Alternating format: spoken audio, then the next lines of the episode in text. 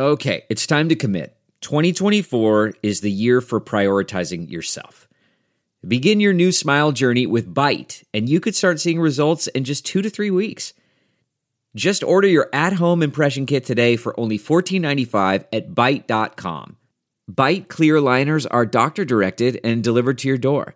Treatment costs thousands less than braces, plus, they offer financing options, accept eligible insurance, and you could pay with your HSA, FSA. Get 80% off your impression kit when you use code WONDERY at Byte.com. That's B Y T E dot com. Start your confidence journey today with Byte. CarMax is putting peace of mind back in car shopping by putting you in the driver's seat to find a ride that's right for you. Because at CarMax, we believe you shouldn't just settle for a car, you should love your car. That's why every car we sell is CarMax certified quality so you can be sure with upfront pricing that's the same for every customer. So don't settle. Find love at first drive and start shopping now at CarMax.com. CarMax, the way car buying should be.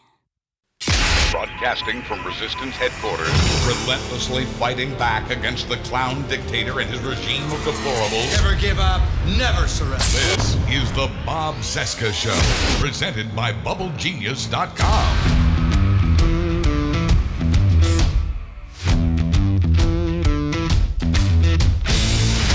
From our nation's capital, it is Wednesday, May 15, 2019, and this is the interview edition of the Bob Cesca Show. My guest today is a real life superhero. Dr. Leah Torres is an OBGYN who also happens to perform abortions. On top of that, she's a women's rights activist online and off, as well as specializing in the promotion of sexual health. We last spoke with Dr. Torres back in January, but I wanted to get her on again to talk about the harrowing new anti choice laws passed in Georgia and Alabama, the latter being a complete ban on abortions without exception and carrying a 99 year prison sentence for anyone who undergoes or performs the procedure. Now, all eyes are on the Supreme Court and whether the justices will allow more states to criminalize healthcare. By the way, if you like what you hear today, please consider supporting this show at bobcescashow.com. And now let's talk with Dr. Torres. Hello. Dr. Torres, it's Bob Cesca. How are you? Great. How are you doing, Bob? Great, great. Thank you so much for uh, coming on at the last minute. I, I really appreciate it. And in fact, I I wanted to talk to you anyway. So I'm, I'm glad we Oh, had a, yeah, I'm glad we had a cancellation. Of course, with all the news happening today, I uh, desperately wanted to uh, talk to uh, my favorite expert on uh, fetal biology and uh, obstetrics and gynecology and all the rest of it. Um, but yeah, so my first question I have for you today, Dr. Torres, is a similar one I, I asked uh, the last time we spoke, which is Are you safe? Are you okay? I am. Thank you very much. I appreciate your asking. I am. I am doing well and still, you know, fighting the good fight wherever I go. So Yeah. that's that's all I can ask for. Uh, Have you seen kind of an upswing in, uh, you know, whether it's trolls on the easiest side of things to deal with versus uh, death threats and things like that? Are you getting a lot of that right now? No, not right now. With this um, climate, I, I I think that there's probably some sense of we're winning on the anti-choice, anti-woman side of things. Um, so there's probably just some relaxing going on on their side, but Oh, interesting. I'm confident. Uh, yeah, it, it is interesting to think about it that way because I'm confident that we, as far as those who are interested in protecting human rights, will win in states like Alabama and Georgia who are really trying to violate basic human rights.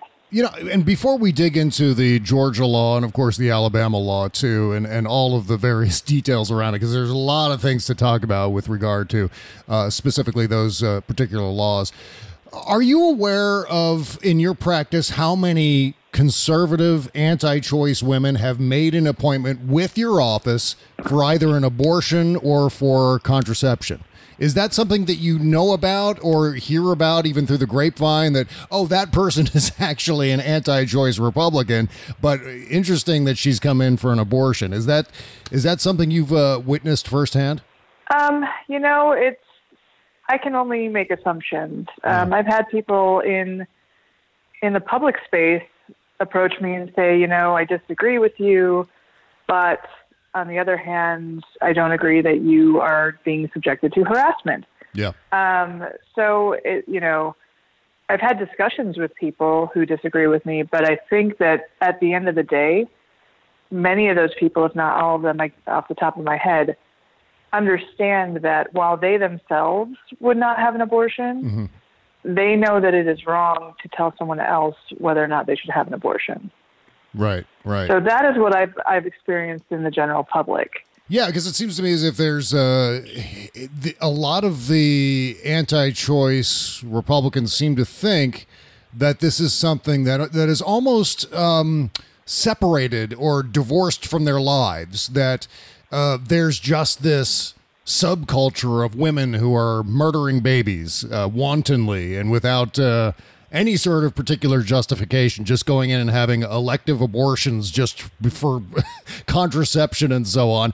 And and I get the sense that there are way more conservative women who have had this procedure done at one point or another and are merely being hypocrites about this where the entire argument about when life begins et cetera is- isn't even uh, taken into consideration. It's basically abandoned for the sake of uh, of having that uh, available to them in the first in fact we're, we're talking a lot right now with regard to the Alabama and Georgia laws uh, about how wealthy women will continue to be able to have these procedures irrespective of the laws that are passed right? I mean, this is going back to pre Roe, you know, pre 1974, pre access to legal and safe abortion yeah. um, times where we had septic wards because pregnant people who don't want to be pregnant will obtain an abortion.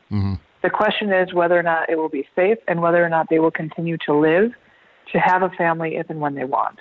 right. And so these laws violate their basic access to health care because, regardless of your philosophy about life, they are living, yeah. They are alive, they have a life to protect, and that is their own, mm-hmm. first and foremost. That is anybody's right. Anyone who is a member of the NRA will tell you the same thing. So for that, for the government to step in and say, "Oh yeah, well you're not going to have this you can't have this medical procedure that is sanctioned by the American Medical Association, that is mm-hmm. sanctioned by the American College of Obstetricians and Gynecologists, that is sanctioned by the World Health Organization. We're going to outlaw this one medical procedure because we feel like it. It goes against everything that is in science that we understand, it goes against everything that is based in human rights and human decency and the pursuit of liberty and happiness. It is a violation of our very core of this country. And in fact, what it does is it criminalizes your profession. Do you have any colleagues in uh, Alabama, in particular, where this 99-year prison term uh, is being uh, uh, foisted upon uh, uh, both women and doctors there? Oh, I do. Absolutely. You It's, t- it's insanity. Yeah. It is it is to say that what this law does is say that practicing medicine is illegal. Yep. Period the end. It also, by the by, does not address the current state of poverty and hunger that one in four children in those states experience. One in four children Yep. under the age of 11 live in poverty. One in four children don't know when their next meal is going to come from. That's inexcusable. Mm-hmm. You do not get to say to someone, you must go through the risks of pregnancy, you must give birth to another child, and that child must go hungry. It is incomprehensible. Yeah. Well, I mean, don't you realize, Dr. Torres, that, you know, life begins at conception, but it ends at birth? Obviously, and clearly, this is exerting a, a power wielding, you know, control over reproduction and women's. Well, let's not even get into sexuality, but reproduction, right? So, the from what I understood, I think it was the Alabama legislation. All of the senators were male. None of them would be facing a pregnancy ever in their lives Yep. ever. Mm-hmm. And I don't want this to come down to the daughter or wife of a senator or representative that has a case like Savita and dies in pregnancy. And oh, now they're now they realize that they've made a mistake. Yep. It should not have to come to that.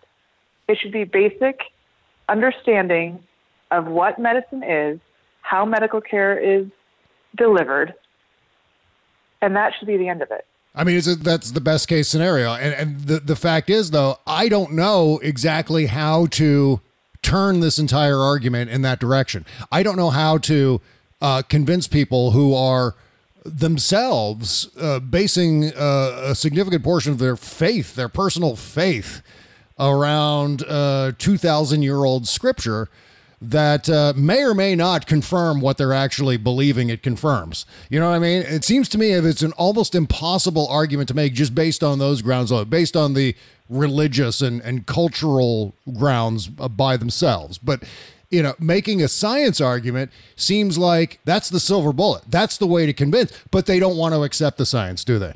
Well, the, to accept the science is to accept that there is a separation of church and state. Yep.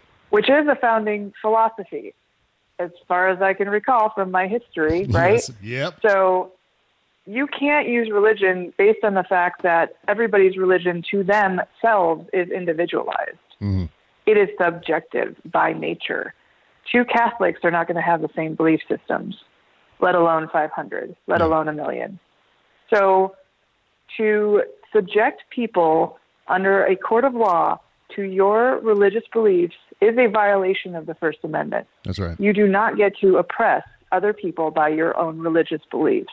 You can practice them yourself, but you cannot impose them on other people. That is a violation of the First Amendment. Mm-hmm. So, First Amendment rights are being violated, 14th Amendment rights are being violated, 13th Amendment rights are being violated.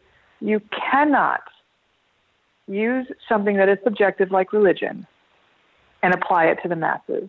That's you right. must use science that is objective, reproducible, scientific method. And it's really simple. Mm-hmm. Pregnancy can cause death. True fact. Yep. Someone needs to make a decision about whether or not they want to undergo the risk of death. You cannot force somebody to undergo a risk of death against their will. That is enslavement. That is such an egregious violation of human rights. I cannot even comprehend what is happening in states like Alabama and Georgia. And let's not forget Michigan's D&E ban. Let's not forget that they're trying to eliminate an entire medical procedure because it's squicky. And, and you know what? I want to dig into the science a little bit here because, uh, again, I- really believe that making a, uh, not only a scientific argument, but uh, as you very clearly reminded me, there's also a constitutional argument in this too. But even a constitutional argument requires all kinds of additional uh, interpretation that you don't necessarily get, I believe, with the scientific method. So let's start with Georgia, where they're passing a ban or they have passed a ban on all abortions after six weeks of uh, embryonic development. And uh, Right. which is, as we discussed the last time I had you on the show, that's a completely arbitrary p- a place in the uh, development of an embryo um, th- that they've just selected, in particular because it, it's kind of a de facto ban uh, uh, across the board of all abortions because so few women actually even realize that they're pregnant at that point. So, describe for me the, the biological status of a of a pregnant woman and her six week embryo. Well, let me just remind everyone first that this law or bill, whatever, is, is implying that a heartbeat signifies life. Mm-hmm. And a heartbeat, therefore, means designation of life, whatever. Again, a philosophical argument. However, death is determined by brain activity. Because if it weren't, then we wouldn't have things like CPR, mm-hmm. public defibrillators. I mean, to say that someone, you know, according to this law, if you see someone who's collapsed and they don't have a pulse, you should just leave them because they're dead. That's such a I mean- great point. Oh my God, yes. No, no heartbeat means dead. Heartbeat means life. Mm-hmm. So let's let's start there as far as arbitrary things go. It's so smart. So a heartbeat does not signify anything in pregnancy or in non-pregnancy, in utero or ex utero, because the heartbeat that this bill is talking about is a is a uh, a cluster of cardiac cells that are reacting to a stimuli and contracting in a pulsatile fashion due to that stimulus. It is not a. It is not even a. It's not even a formed heart as we know it. Right. a neonate isn't even born with the heart that it has 90 days after it's born. Like, it's not the same thing. So mm-hmm. you, so that's one thing. Right. So heartbeat is a wash. Someone who is pregnant at six weeks, their their physiology has already changed. They have different hormones. They have human chorionic human chorionic gonadotropin. Mm-hmm. That's a hormone that's not found outside of pregnancy. They have higher levels of progesterone. They have nausea due to all of these hormonal changes. They have increased cardiac output and increased strain on their heart and kidneys. They have any any medical comorbidity that they might have is exacerbated. It's made worse in pregnancy, and that's from day one. That's from implantation. And I use words like fertilization, meaning sperm and egg are conjoined, which is different from conception. Conception doesn't really mean a whole lot to me. The definitions are fertilization, egg plus sperm, implantation, where that fertilized egg implants into the uterine lining mm-hmm. and can therefore begin gestating. So, gestation. Right. So, six weeks gestation, you already have physiologic changes affecting the health of the pregnant person. And by the way, heaven forbid they're on a medication like Accutane. For example, people who have very bad acne take this very strong, what's called a teratogenic or a fetal anomaly creating medication that is absolutely not allowed in pregnancy because it will cause severe malformations, Yeah. even you know fetal death. Yeah. Uh, But now apart you're from saying that uh, a wide variety of other uh, side effects from Accutane, that's for sure. Right. So someone who doesn't know that they're pregnant at six weeks may be on a medication that can cause anomalies, or someone who doesn't know they're pregnant at six weeks may already have abnormal chromosomal development that turns into, you know, an abnormal fetus that won't survive outside of the outside of the uterus. Now, you're telling this person that they have to carry to term and give birth and watch a baby die. Wow. Yep. I mean, how cruel and unusual is that? Not to mention the being pregnant when you are already subjected to intimate partner violence increases your risk of intimate partner violence. Intimate partner violence can escalate actually more rapidly in pregnancy, creating situations of homicide. So until we get a society that values women, that values pregnant people, and stops killing them, I don't think we should force people to be pregnant Right. if they don't want to be.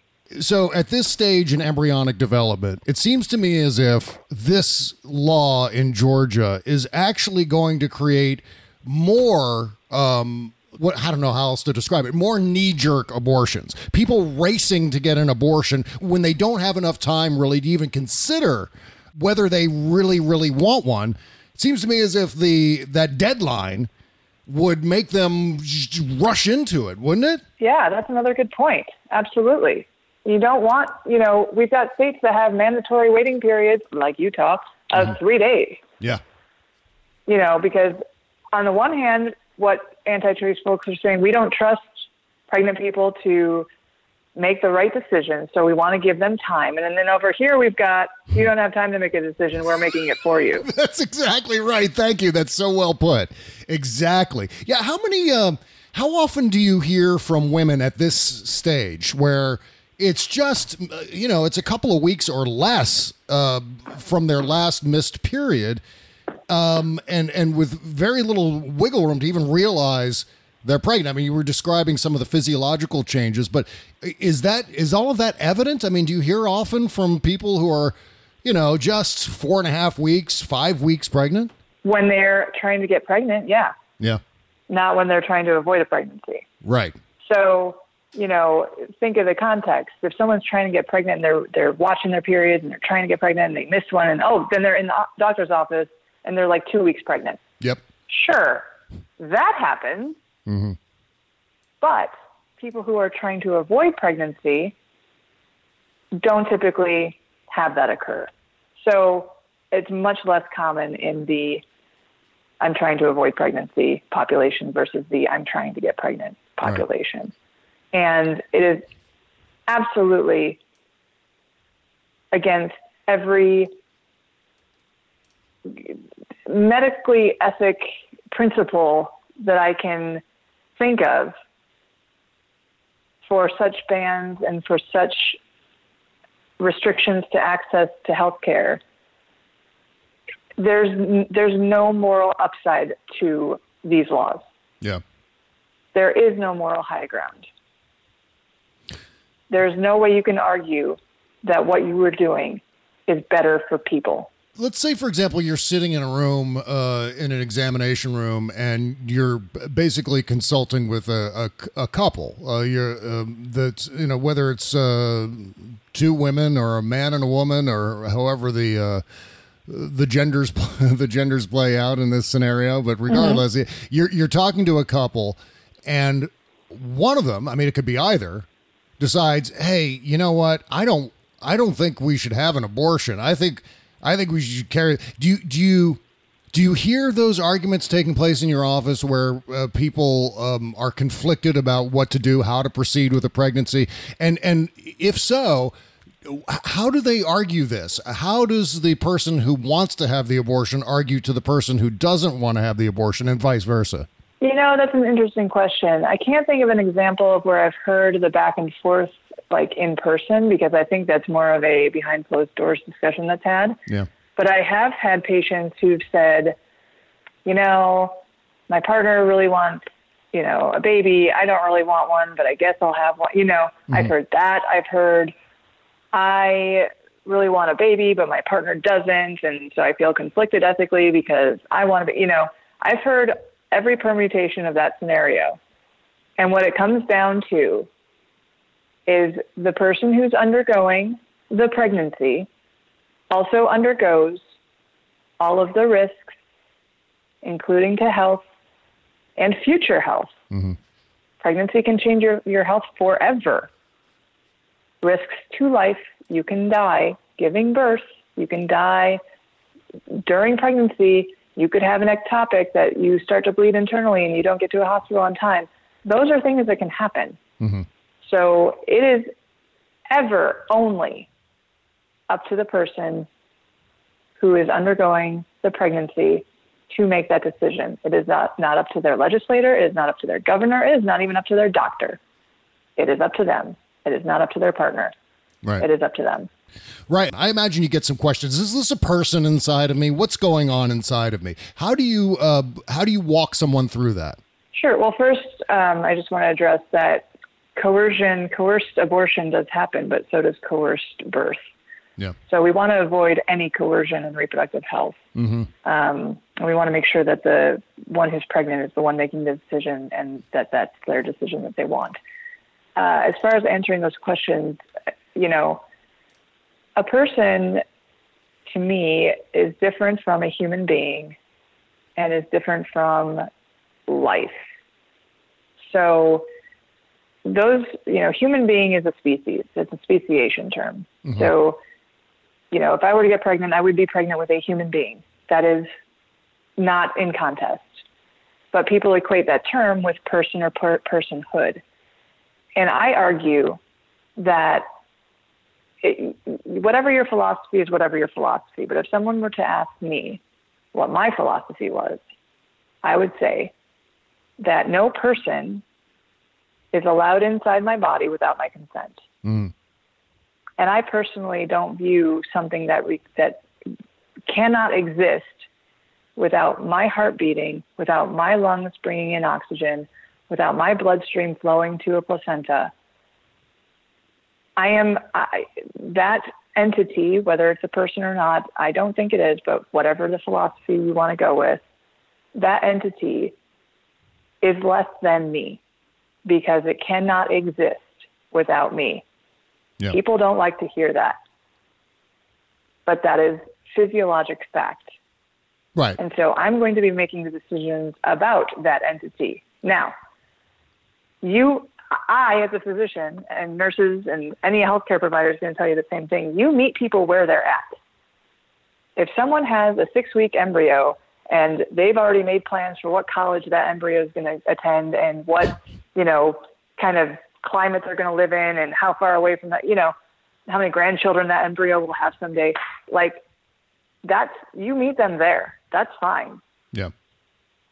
But if they want to hear scientific facts, well, an embryo doesn't have lungs. You know, a pregnancy doesn't even have fetal lung tissue until after 24 weeks. Like there's, you know, no survival outside of the womb after that time or before that time. So you generally meet people where they are. I made a uh, a kind of uh, devil's advocate argument on uh, Twitter today, which is that, uh, and maybe you can set me straight if I'm if I'm getting the science wrong, but based on my comparatively limited knowledge of fetal biology, it's it's my contention that uh, you know, however you want to, the personhood um, w- begins at birth. But when a fetus is, uh, you know, when a fetus is outside the confines of another human body, and, you know, again, playing devil's advocate, could the argument be made that the human life cycle, though, actually begins with the formation of sperm cells and egg cells? And that the cycle merely continues at the point of contraception rather than beginning at contraception. Is that a is that a scientifically inaccurate thing to say, or is that kind of in the wheelhouse? I mean, you can definitely make an argument that it's in the wheelhouse. Um, we, as a species, consider normal chromosomal number as 46 chromosomes. Right. There are plenty of people in the world who do not fit that chromosomal number. Mm-hmm. Um, folks with Down syndrome have 47 chromosomes. Yep. Folks with Turner syndrome have 45 chromosomes. So you can argue that based on the definition of life, which I believe is something about, you know, it has to reproduce, has to be able to reproduce um, eggs actually don't reproduce. Eggs are developed. They are present at birth. Mm-hmm. The number of eggs that will eventually that an ovary will ever have is already present at birth. So eggs kind of defy that, but sperm reproduce. Like sperm are manufactured and created. So that you know, you'd have to get into the nuance of it, I guess. Yeah, it's, yeah. That's I'm kind of making a nuanced argument here. Yeah, I think the yeah. point. I think the point is more than whether or not sperm and eggs are alive. The the you know the fertilized egg that implants. Well, it's implanted into where someone else. Yeah. You know, and again, you get into can another let's say person can another person whether or not whether it's two days gestation or nine months gestation or 25 years gestation you know 25 year old human being are they allowed to occupy my body without my permission right the answer is no mm-hmm. absolutely not and that's what pregnancy is pregnancy is the consent that we do not give people enough credit for. In fact, we are loath about crediting those folks who are willing to go through a pregnancy and give birth. We do not give them any credit.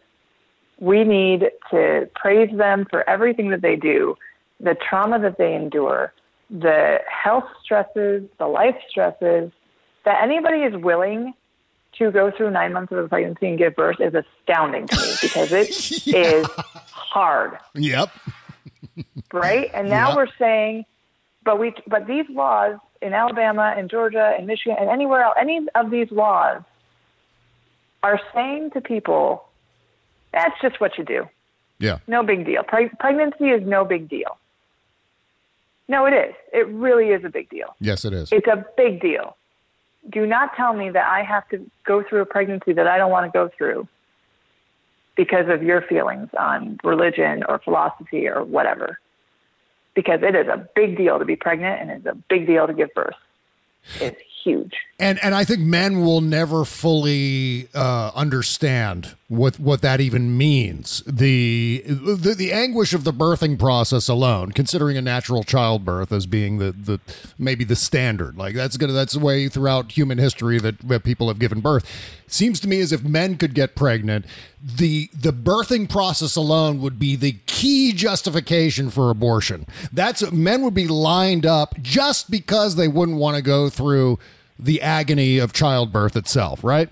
Oh, absolutely. There's no doubt in my mind.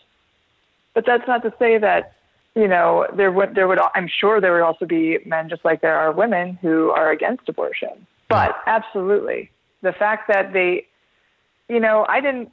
No one asked me how biology should work. No one asked me if only one gender of a species should be able to give birth in the Homo sapiens sapiens species. No one asked me that. I didn't design the system. Mm-hmm. This is how our reproductive biology works. And it seems like those with Y chromosomes don't like it. I don't Right. I, I don't I don't understand why they have to keep attacking women just because we are the ones responsible for bringing more people into into the world and they're I don't know jealous I don't know I don't know what it is Yeah. Well, you know, I ju- don't know Fr- from my own perspective, I, you know, there was a time 40 years ago when I identified as a conservative. I was raised in a Catholic family, and, you know, we went to Catholic church every Sunday, I went to Catholic school, and it was just, you know, the pro life argument, the anti choice argument was drilled into my head from a, a, a dogmatic perspective, from a religious point of view. And the so it was it was that, but that's not what drove my perspective on abortion at the time. And, and again, granted, in my own defense, I was 15. You know, I didn't know anything. But what I was looking at is I was looking at a lot of gruesome photographs of aborted fetuses. And so there was that. And then, uh, but I can see that as being kind of the the spark that creates a resentment toward women that drives, I think, a lot of the legislation that we see the trap laws, the laws in Georgia and Alabama and so forth, Michigan, as you were saying earlier. Um, and so it's it it begins, I believe, uh, with the the the lack of understanding of the actual procedure itself and kind of the the perceived horror show in those photos, and then that drives a a, a hatred of women, a, a need to want to control the decision making aspect of of women's lives. Uh, you know, in, in relation to uh, their own bodily sovereignty. And I think that's where it comes from. I think that, um, I would say, and I would argue that 99% of the anti choice argument starts with those photographs. The the idea that oh my god, you you, you Dr. Torres, you're killing babies and look how awful it is. Look at look at these photos. And and that's how it all starts. Right. Don't you think? Well, they've obviously never seen any surgical pictures of colon cancer.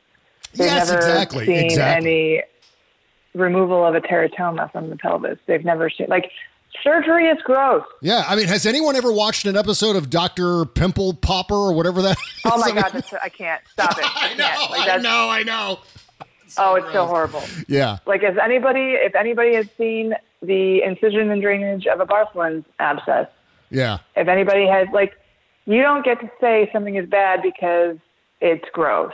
This is where this is where this is where Ben Shapiro jumps in and says, "Are you comparing murdering a baby to popping a pimple, Bob?" It's like, no, yeah, right. no. Because that's exactly what's happening. Yeah, so the problem is, is that we don't have. First of all, that whole murder baby thing needs to go. I know. It's easy to demonize abortion, Yep. but what's not easy is to demonize pregnant people and why they have an abortion. yeah. That's why you see those photos, because that's an easy sell. Mm-hmm. What you never see is the mom with her three kids that she's getting through school, and she herself is in night school trying to make it work. You don't see that picture. Right. And that's the injustice. yeah. That is what is done. They ignore the person who's actually making the decision. They ignore what their needs are, and in fact, try and hold them down further by now saying, you must risk your life to have another child. Sorry. Yeah. That is just what you do. We are nothing but broodmares in their eyes. Mm-hmm. And it is disgusting, and it is misogynistic, and it's patriarchal, and it needs to stop. And I appreciate you for making this, you know, more available to people, the correct information, because I promise you, Bob, they are not ignorant as to how an abortion is done. They know exactly how it's done Right. but they also know that that's not what sells. That's absolutely true, and and thank you for saying that too. Uh, you know, it's just I, I feel like there is a uh, there's a blinding that has taken place on this debate, and particularly on the anti-choice side of it, where there is a a complete lack of understanding in terms of yeah i mean I, I, guess in some twisted way you can make the argument that w- what a pregnant woman is carrying is a is is somehow a baby. I don't agree that that's necessarily the case but they can make that argument. What they don't understand is that being is attached to the inside of a woman who has sentience and rights and autonomy over her own body and that is to me, that negates any argument you're going to make about the personhood of, of what is inside there. I mean, if the, but this is yeah, this is exactly why they say that they are the voice for the voiceless. Yeah. So their stance is it's because that fetus, as opposed to neonate slash baby slash infant, it's because that that fetus doesn't have sentience. It's because that fetus doesn't have a voice that we have to protect them. But here's the thing: you don't get to say protecting a fetus is equal to protecting the pregnant person. Right. Because it's in conflict. If that pregnant person does not want to continue that pregnancy, then you are in conflict with the greater than entity. In any way you slice it, the one who's pregnant is greater than their pregnancy mm. for the very fact of the umbilical cord and the placenta. It is scientific fact. You cannot in any way argue that that is not true. Right. So, yeah. You want to protect the fetus? Maybe make sure people have pregnancies when they want them. Maybe you invest in children not being hungry. Yeah. Maybe you invest in education. Maybe you invest in access to contraception, which the Department of Health and Human Services have now declared you know, a couple of years ago under Trump that it wasn't a preventive medicine, wasn't a preventive procedure, and therefore wasn't required to be covered by insurance, which is insane. I mean, that's what makes me think so, that the the the, uh, the, goal is to control women. Uh, that is, the, is, because when you eliminate the idea of contraception, when they say that we cannot possibly uh, uh protect, uh, you know, access to contraception in the Affordable Care Act or whatever uh, it seems to me as that portrays their uh, their position on all of this. Because what you're basically then saying is we don't even want to reduce abortions you know because that's what contraception does. Contraception reduces abortions. And i feel like that's the argument that absolutely has to be made but still you know there's a certain segment of the population where it lands on deaf ears. I also believe that and, and this is is sort of real and sort of, you know, again, being a little bit ironical, but the idea of making pregnancy free, for example, um, thus providing at least a way to eliminate the financial need for abortion where i you know a lot of abortions happen and I, I, forget the exact percentage because of financial concerns. We don't have enough money to to raise this child. We don't have enough money. We don't have health insurance etc so if you make abortion or you make uh, pregnancy free then that eliminates it. But, you know, Republicans will never support that because it's socialism, right? So it's not really well, it's not right. really about reducing or preventing abortions to making them to making abortions rare, as Hillary Clinton likes to say. It's just it's about controlling women, right?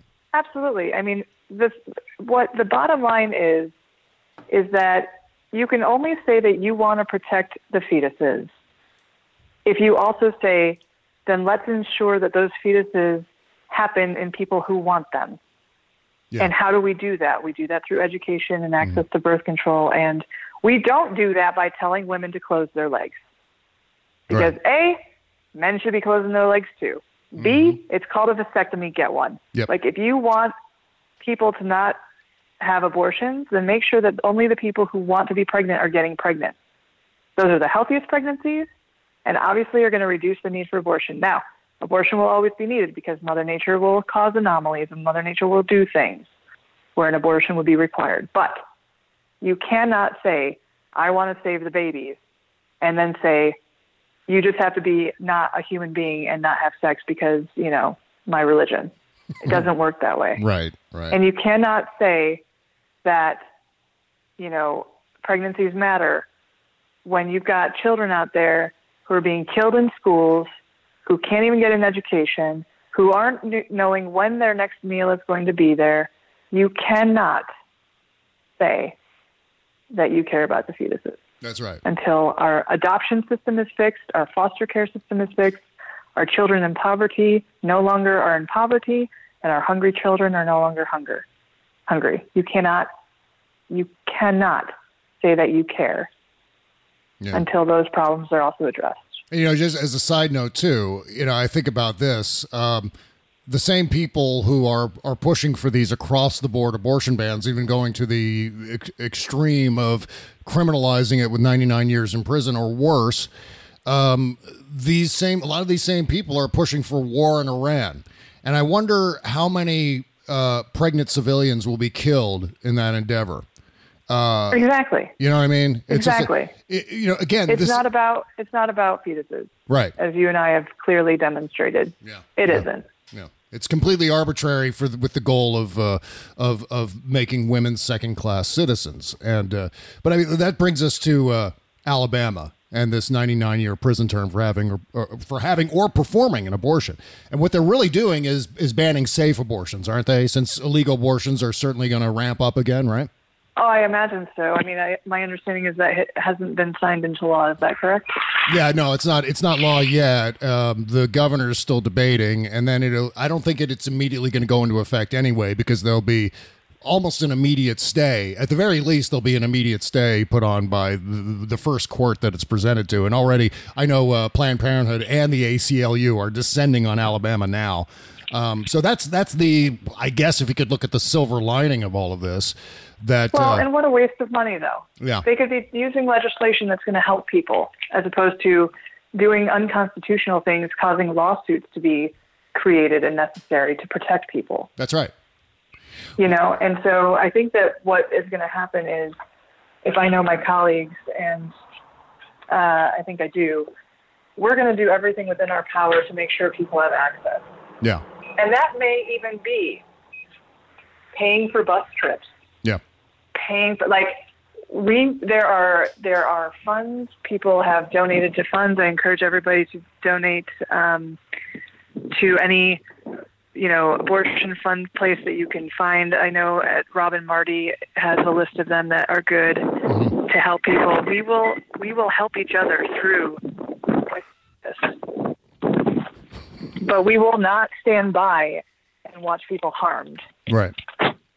Well, thank God that there are services like that. I do know that with the the Georgia law, for example, um, it's also illegal to go to a different state to have an abortion and then to come back to Georgia, because even then you'd be arrested as if you had the abortion in Georgia.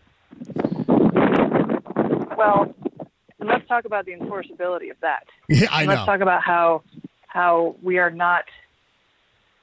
Oh my God! I just can't even. I, it's not even practical. I just I. It makes so little sense to me that I I don't even know how to comment on it. To Yeah. be honest with you. I don't know what what's going on there.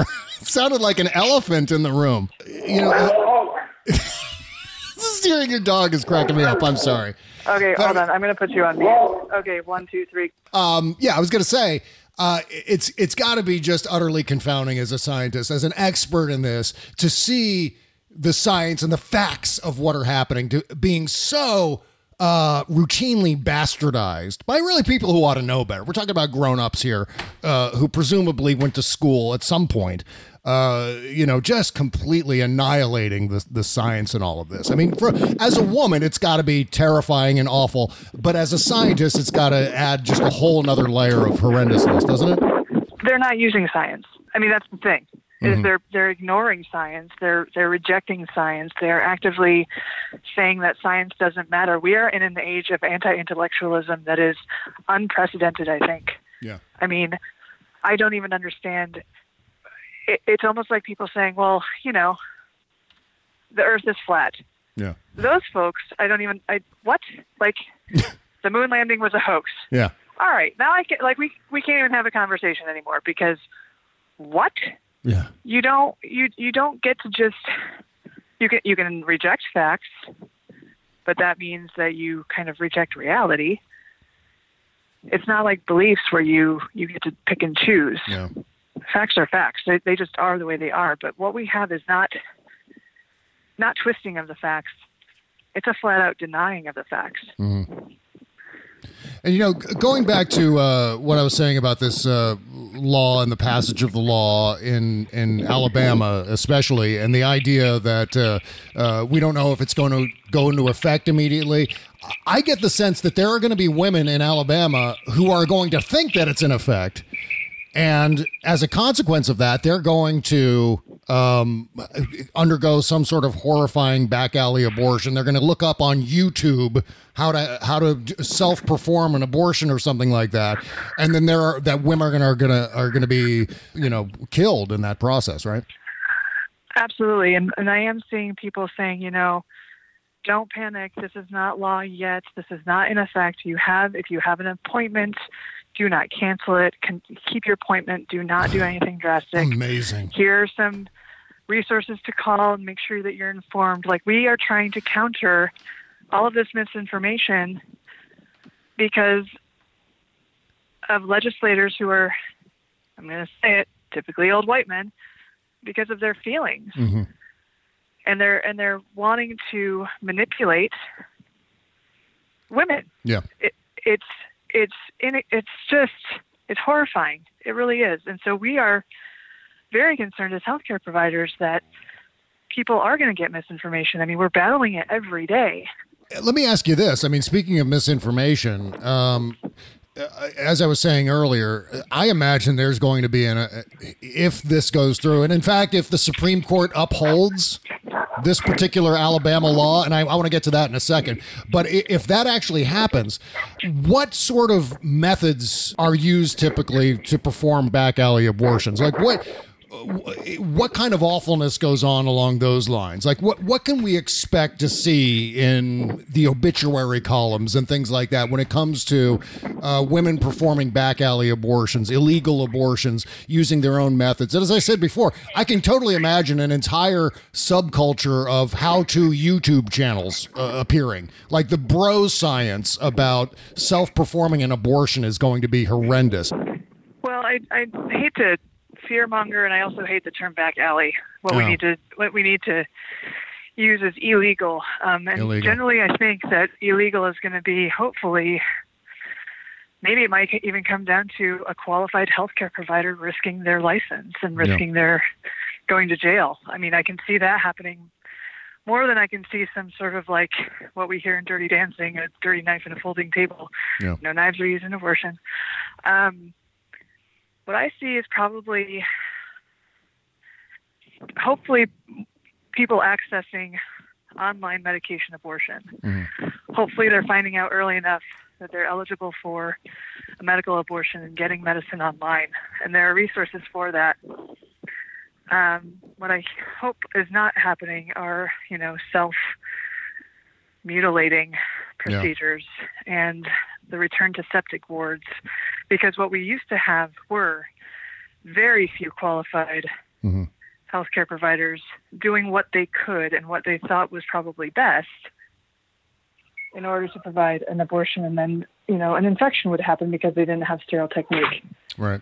You also had people preying on those who were desperate. Hopefully it doesn't come to that extreme but what i fear is going to be the most prevalent is a panic and therefore people trying to do it themselves. And of course, people yeah. are not qualified to do it themselves.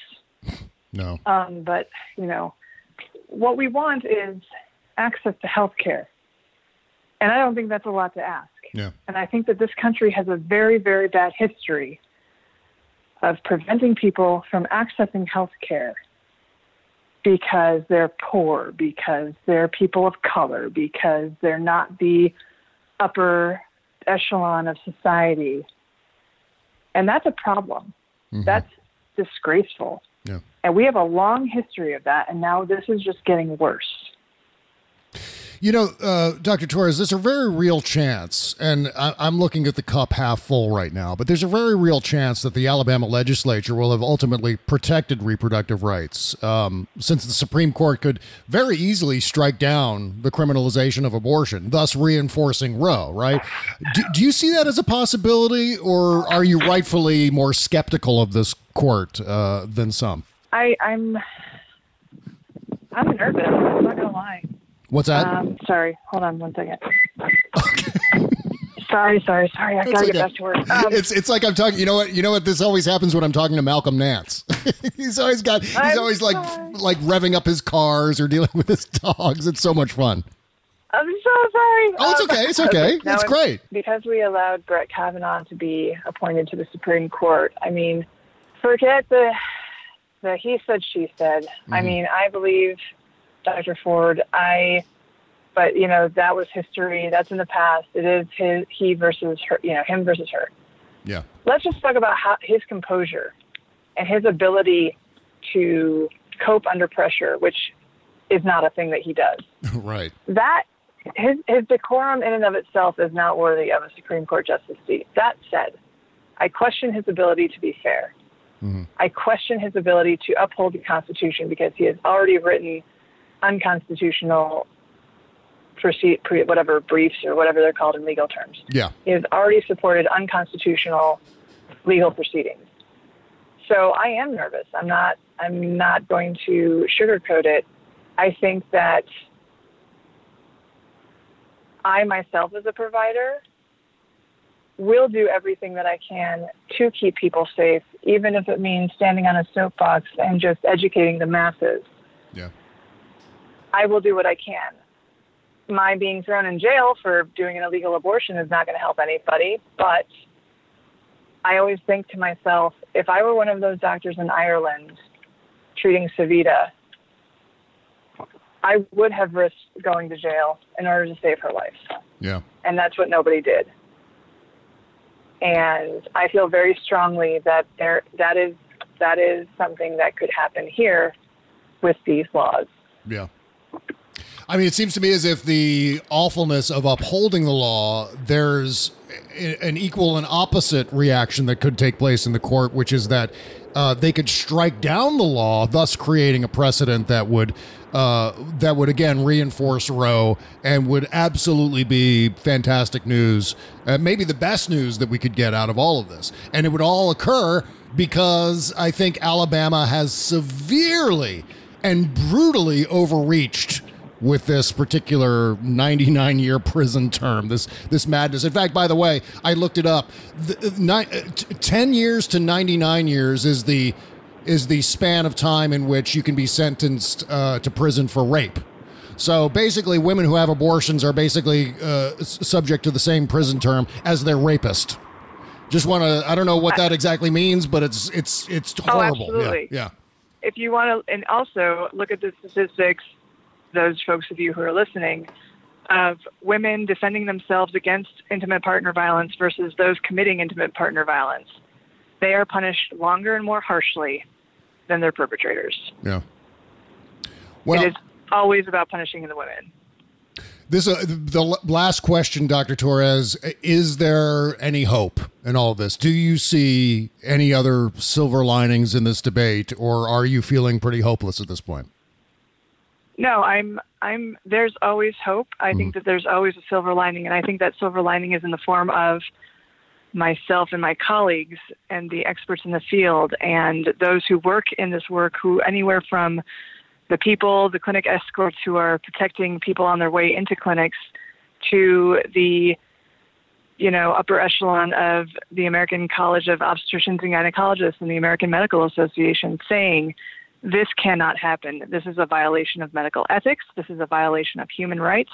And this is a violation of access to health care that everybody deserves. So I'm going to say there is hope because we are on the right side of history. We are on the right side of medical ethics. We are on the right side of humanity. Yeah. Well, you know, and I just want to say here uh, as we wrap up that you are you are a genuine superhero in all of this. Not only uh, for the work that you do, uh, for the the time that you take on Twitter to educate people, and I know that's got to be, I mean, just talk about a harrowing endeavor, uh, that alone. But the fact that you you're basically at this point in time putting your life on the line for what you believe, for your profession, for your expertise, for the women you treat, for your patients. That is an enormous sacrifice and one that I don't think we can overlook. And I, and so again, I thoroughly applaud you for everything you do, and it is such a pleasure and an honor to be able to speak with you uh, here on the show and to uh, carry your message to uh, to my audience. So thank you, thank you, thank you. Well, thank you. I, I really appreciate that, and that's very humbling. Um, I don't I don't see myself as any different from any of my colleagues, to be honest. I think that Yeah. anyone who's doing this, anyone who's in this fight, including yourself, who's being out there, who's being vocal, and trying to do the right thing by human beings, I think we all deserve a big hug. Absolutely right, and and and I think you more than most, Dr. Torres. It was such a pleasure again, and thank you again for uh, coming on under short notice. Thank you so much, Bob. I appreciate talking to you. We'll talk to you again soon. All right, bye bye. Bye bye.